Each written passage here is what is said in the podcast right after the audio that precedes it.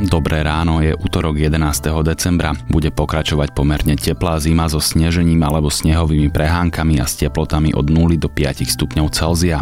Informácia pre veľkoodberateľov plynu na dnes platí odberový stupeň číslo 3, vykurovacia krivka číslo 1. Počúvate Dobré ráno, denný podcast denníka ZME s Petrom Tkačenkom.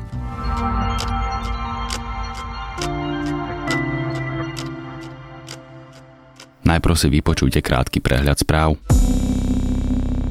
Bratislavský primátor Matúš Valo sa krátko po inaugurácii pustil do práce. Nepáči sa mu, že klesá obľúbenosť vianočných trhov a stagnujúca kvalita tamojšej gastronómie. S dobrovoľníkmi plánuje urobiť prieskum spokojnosti a získať dáta pre vylepšenie budúcoročných trhov. Na prefinancovanie štátneho dlhu a deficitu si Slovensko na budúci rok bude potrebovať požičať 4,3 miliardy eur. Agentúra pre riadenie dlhu a likvidity chce v druhom kvartáli emitovať 10 až 20 ročné dlhopisy za 3 miliardy, zvyšné dlhopisy v objeme 1,5 až 3 miliardy budú mať kratšiu splatnosť. Najvyšší súd Európskej únie rozhodol, že Británia môže jednostranne prerušiť proces svojho odchodu z Európskej únie a to aj bez súhlasu ostatných jej členov. Premiérka Teresa Mayová však napriek tomu na Brexite trvá. O texte rozvodovej dohody možno bude už dnes hlasovať britský parlament, ak ho neschváli, môže nastať aj tvrdý Brexit bez dohody. V marockom Marrakeši schválili zástupcovia zo 164 krajín globálny pakt o migrácii. Cieľom tohto 34-stranového právne nezáväzného dokumentu je pomôcť lepšie organizovať migračné toky. Voči dohovoru sa medzičasom objavili námietky a viacero európskych štátov vrátane Slovenska oznámilo, že sa k tejto iniciatíve nepripoja. Francúzska ekonomika tento rok zrejme porastie pomalšie, ako sa predpokladalo. Dôvodom sú násilné protesty tzv. hnutia žltých hviezd, ktoré v kritickom období pred Vianocami zasiahli do aktivít maloobchodu a cestovného ruchu. Podľa odhadov by rast mohol klesnúť o jednu desatinu percentuálneho bodu na 1,5%. Viac správ nájdete na webe Denníka Zme.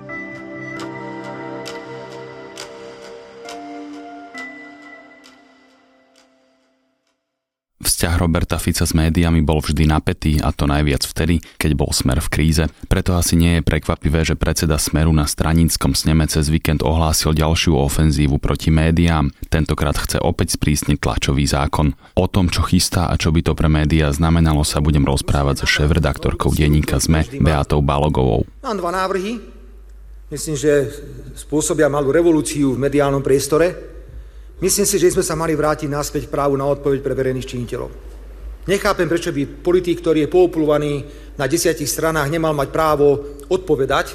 Viete, že právo na odpoveď sme už zaviedli, ale potom prišla vláda Evity Radičovej, toto právo na odpoveď bolo ponechané len fyzickým osobám, súkromným a verejným činiteľom takéto právo nemajú. Ako sme počuli, Robert Fico by chcel obnoviť právo na odpoveď pre politikov. Beate, čo ho podľa teba priviedlo k tejto myšlienke, okrem toho, že nám chce robiť zle? Ja by som začala trošku inde. Začala by som tam, že tlačový zákon sa bude meniť aj bez ohľadu na želania Roberta Fica a on sa bude meniť e, pre správny dôvod pretože tlačový zákon v tej forme, v akej existuje dnes, nereflektuje na zmeny, ktoré sa udiali najmä v digitáli a fungovaní médií vlastne v tom digitálnom priestore. A to je správne, že ten zákon vlastne má reflektovať na tieto zmeny. Teraz vlastne naspäť k tej tvojej otázke, že aká motivácia vedie Roberta Fica. Jedna z tých hlavných motivácií môže byť, ako to vidím ja, že jeho definícia novinárstva sa úplne rozchádza s tým, ako my si predstavujeme definíciu novinárstva. Pre neho novinár by mal byť skôr hovorcom alebo nejakým PR manažerom, ktorý pracuje na dobrom na pozitívnom imidži, či už Slovenska v zahraničí, alebo napomáha mu v tom, aby on vlastne leštil imiž svojej strany. V jeho chápaní alebo ponímaní novinár ho má poslúchať a počúvať a interpretovať a potom preniesť vlastne čitateľovi to, čo on hovorí a podľa možností v najdlhšej forme a v nezmenenej podobe. Čiže v podstate by sme mali byť taký držiak na mikrofón, hej? Áno, mali by sme byť držiak na mikrofón a nepýtať sa na otázky, ktoré on považuje za absurdné, na ktoré nechce odpovedať a mali by sme mať dosť dostatočne silnú pamäť, aby sme vedeli, ktoré otázky on zaradil na svoju čiernu listinu, s ktorými sa on nechce zaoberať. Čiže toto je jeho predstava a tiež predpokladám, že pre neho správny novinár by bol ten, ktorý by hovoril veľa o úspechoch vlády, o žatve, o tom, kde aký štadión práve odovzdali. Mal by podľa možnosti hovoriť e, dosť a veľa o predstavách e, sociálnych balíčkov smeru, nemal by ich spochybňovať, lebo potom útočí. Čiže toto je tá jeho predstava. Samozrejme, toto nezahrňa to, že kritický novinár novinár, pokiaľ nedostane odpoveď, tak sa bude neustále pýtať tú istú otázku, na ktorú on odpoveď nedostal. A to už nielen Robert Fico, aby sme boli spravodliví, ale mnohí politici považujú za drzosť, považujú to za obťažovanie a nechápu, že to je práca toho novinára, veď on proste potrebuje dostať odpoveď na otázky, ktoré sa pýta v mene čitateľa. Čiže myslím si, že tá hlavná motivácia vyplýva z toho, že Robert Fico si predstavuje, že ak to nejde spôsobom prirodzeným... Že si uvedomíme, kde je naše miesto. Že si uvedomíme, kde je naše miesto, tak e, proste nech mu pomôže v tom legislatíva, ktorá by prikázala, že politik si môže vyžiadať odpoveď e, k nejakému článku. Dokonca tá legislatíva by presne určila, kde a v akom rozsahu by sme to mali odpublikovať. Musím však povedať, že v ideálnom svete by tí novinári naozaj mali fungovať tak, že ak píšu o nejakom politikovi, tak prirodzene ho majú osloviť k tomu článku a dať mu proste priestor, ktorý je potrebný na to, aby on naozaj vysvetlil svoje stanovisko.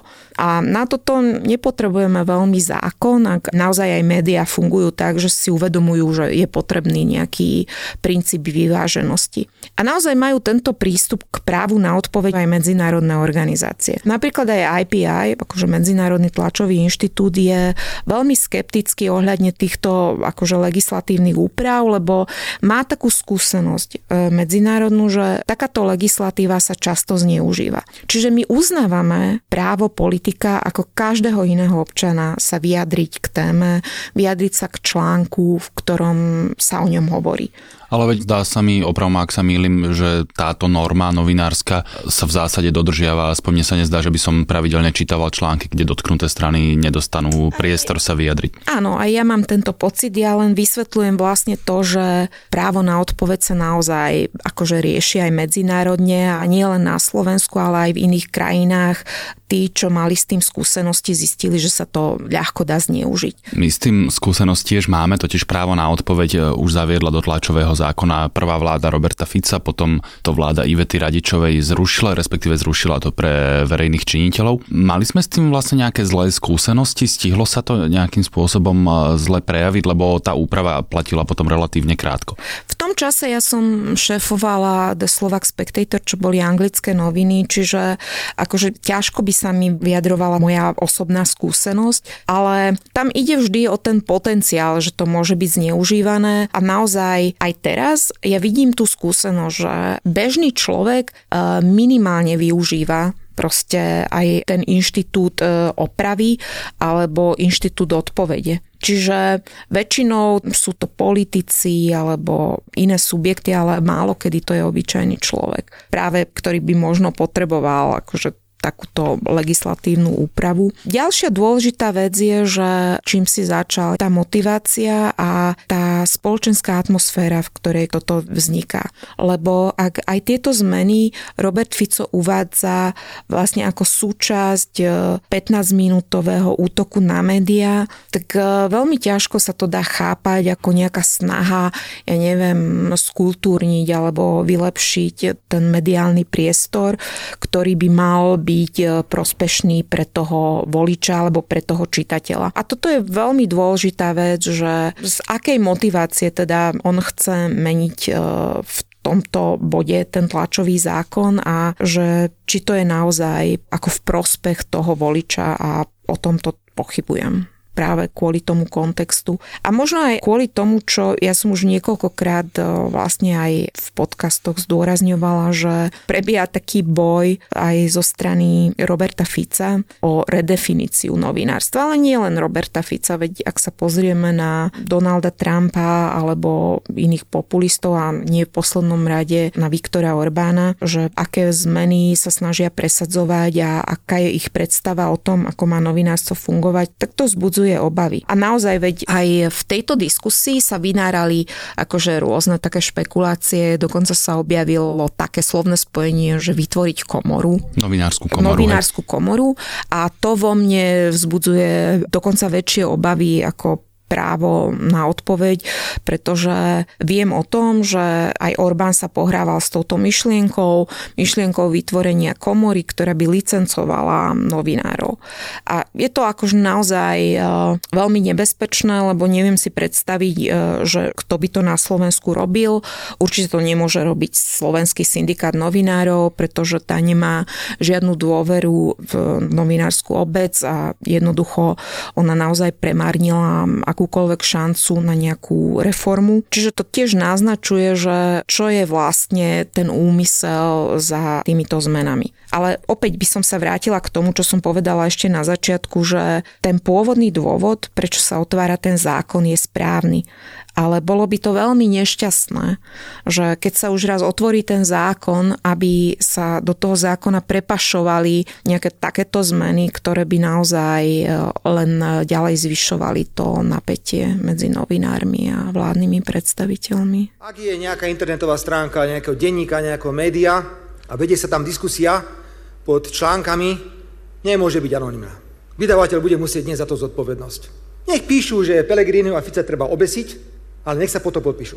To je jediná cesta, ako zaviesť eh, v tejto krajine ako taký poriadok.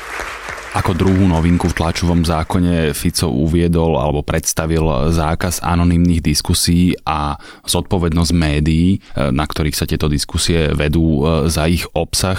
Podľa teba také niečo je predstaviteľné, alebo v zásade o tomto sa rozpráva dlhšie, o odanonymizovaní diskusí a vyzerá to ako pomerne legitímna téma. Legitímna téma to je, ale Podobne ako pri tých ostatných zmenách, ako vieme veľmi málo o tom, ako si to vláda predstavuje. Zatiaľ možno len strana. Zatiaľ možno len strana, práve preto, že toto je aj dosť vážny technologický problém a môže proste niekto tvrdiť, že zakáže anonymné diskusie, ale je ťažké si predstaviť, že ako dokáže docieliť, že niektorí trolovia alebo medzinárodné organizované skupiny, ktoré sa zúčastňujú tej hybridnej vojny, nebudú obchádzať technologické obmedzenia. Lebo práve toto je hlavný problém tých diskusí, že naozaj e, niektoré médiá práve takíto trolovia vťahujú do tej hybridnej vojny a niekedy vidíme, že dokonca také dopredu napísané texty proste kopírujú pod rôzne články. A tu nemám jasnú predstavu, že ako to chcú urobiť, ako chcú zákonom zamedziť práve takémuto šíreniu proste nezmyslov. A áno, vlastne agresívne diskusie, útočné sú problémom.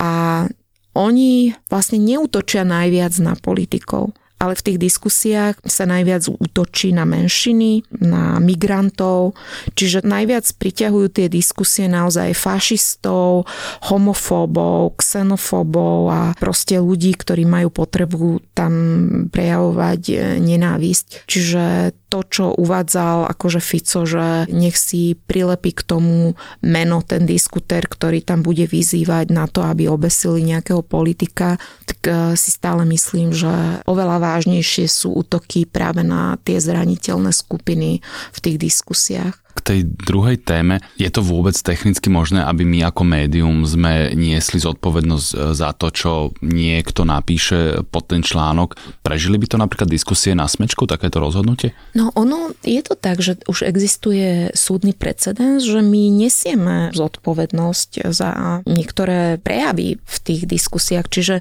my sa snažíme vlastne tie diskusie už teraz filtrovať a naozaj sa snažíme kontrolovať e, to, ak e, nám niekto nahlási, že niekto tam útočí alebo proste sa správa agresívne. Sa správa agresívne, ale naozaj momentálne to je dokonca nad naše kapacity. A otvára to vlastne tú otázku, že potom prečo nezatvoriť tie diskusie, že prečo nezrušiť ako túto možnosť úplne.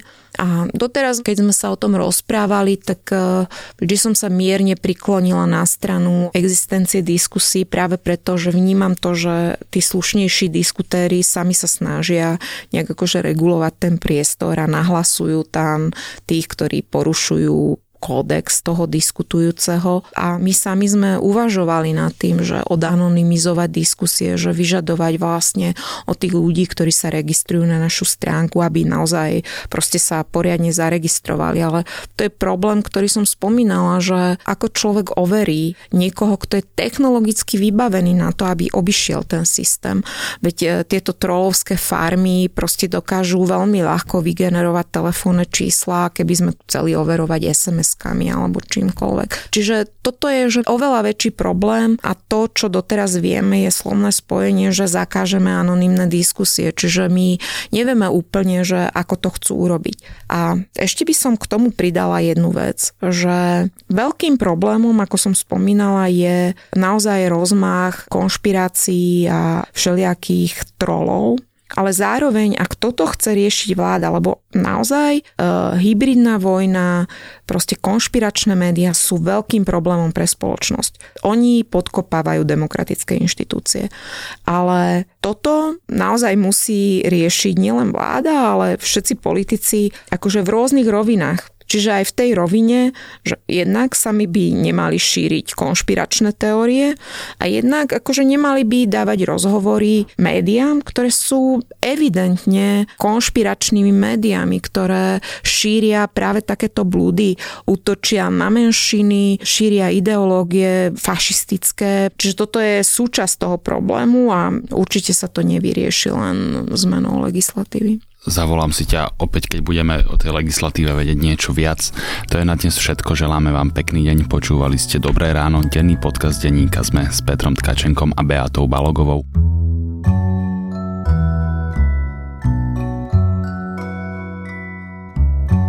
Dobré ráno nájdete každé ráno na titulke Sme, v dennom newsletteri Sme na platforme Spotify alebo vo svojej podcastovej mobilnej aplikácii. Všetky diely nájdete aj na adrese sme.sk lomka Dobré ráno.